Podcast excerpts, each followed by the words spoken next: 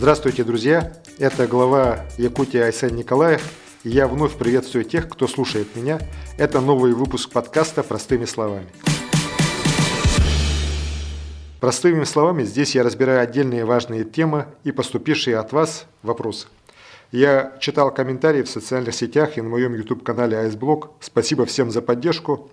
Значит, будем работать дальше. Предлагайте новые темы и идеи для подкастов – прошлый раз я говорил о послании президента, его ярко выраженном социальном развороте и огромных мерах поддержки для молодых семей.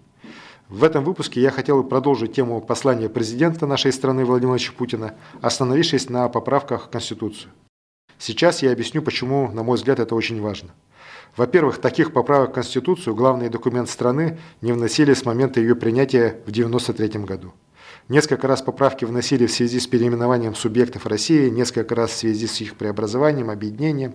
Ныне предлагаемые поправки касаются государственного устройства и внутренней политики. При принятии некоторые из них не только повлияют на жизнь каждого из нас с вами, но и изменят общую политическую картину нашей страны. Во-вторых, некоторые из предложенных к внесению норм и понятий в Конституцию раньше просто отсутствовали.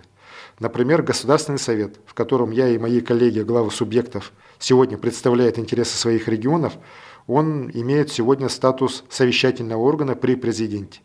Поэтому Государственный совет не может напрямую выйти с какой-либо инициативой на правительство. Все это делается только через поручение президента. Это существенно осложняет путь важных для территории законопроектов. Существенно меняется роль парламента.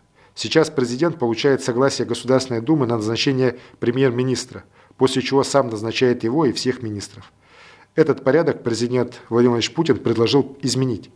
Госдума сейчас должна будет получить право утверждать и председателя правительства, и сможет уже утверждать по представлению премьера всех вице-премьеров и министров.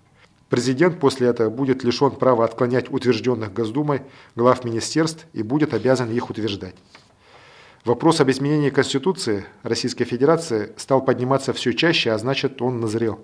И наш президент Владимир Владимирович Путин отреагировал на этот запрос и предложил ряд поправок в главный документ страны. Не менее важным в этой ситуации является то, что глава государства захотел обязательно узнать мнение всех россиян, хотя действующая Конституция позволяет внести изменения, если за них проголосуют две трети Государственной Думы и Совета Федерации Российской Федерации. Коротко напомню о тех поправках, которые касаются регионов и граждан. Во-первых, это закрепить в Конституции социальные обязательства государства. В документ предлагается внести норму о том, что минимальный размер оплаты труда в России не может быть ниже размера прожиточного минимума трудоспособного населения. То же самое в отношении регулярной индексации пенсий и социальных пособий. Сегодня все это регулируется только законами. И можно предположить ситуацию, что правительство не примет решение об индексации. И индексации ни пенсии, ни социальных пособий, ни заработной платы у нас не будет. А если это будет Конституция, это будет обязанность. Также предлагается закрепить в Конституции статус и роль Государственного Совета.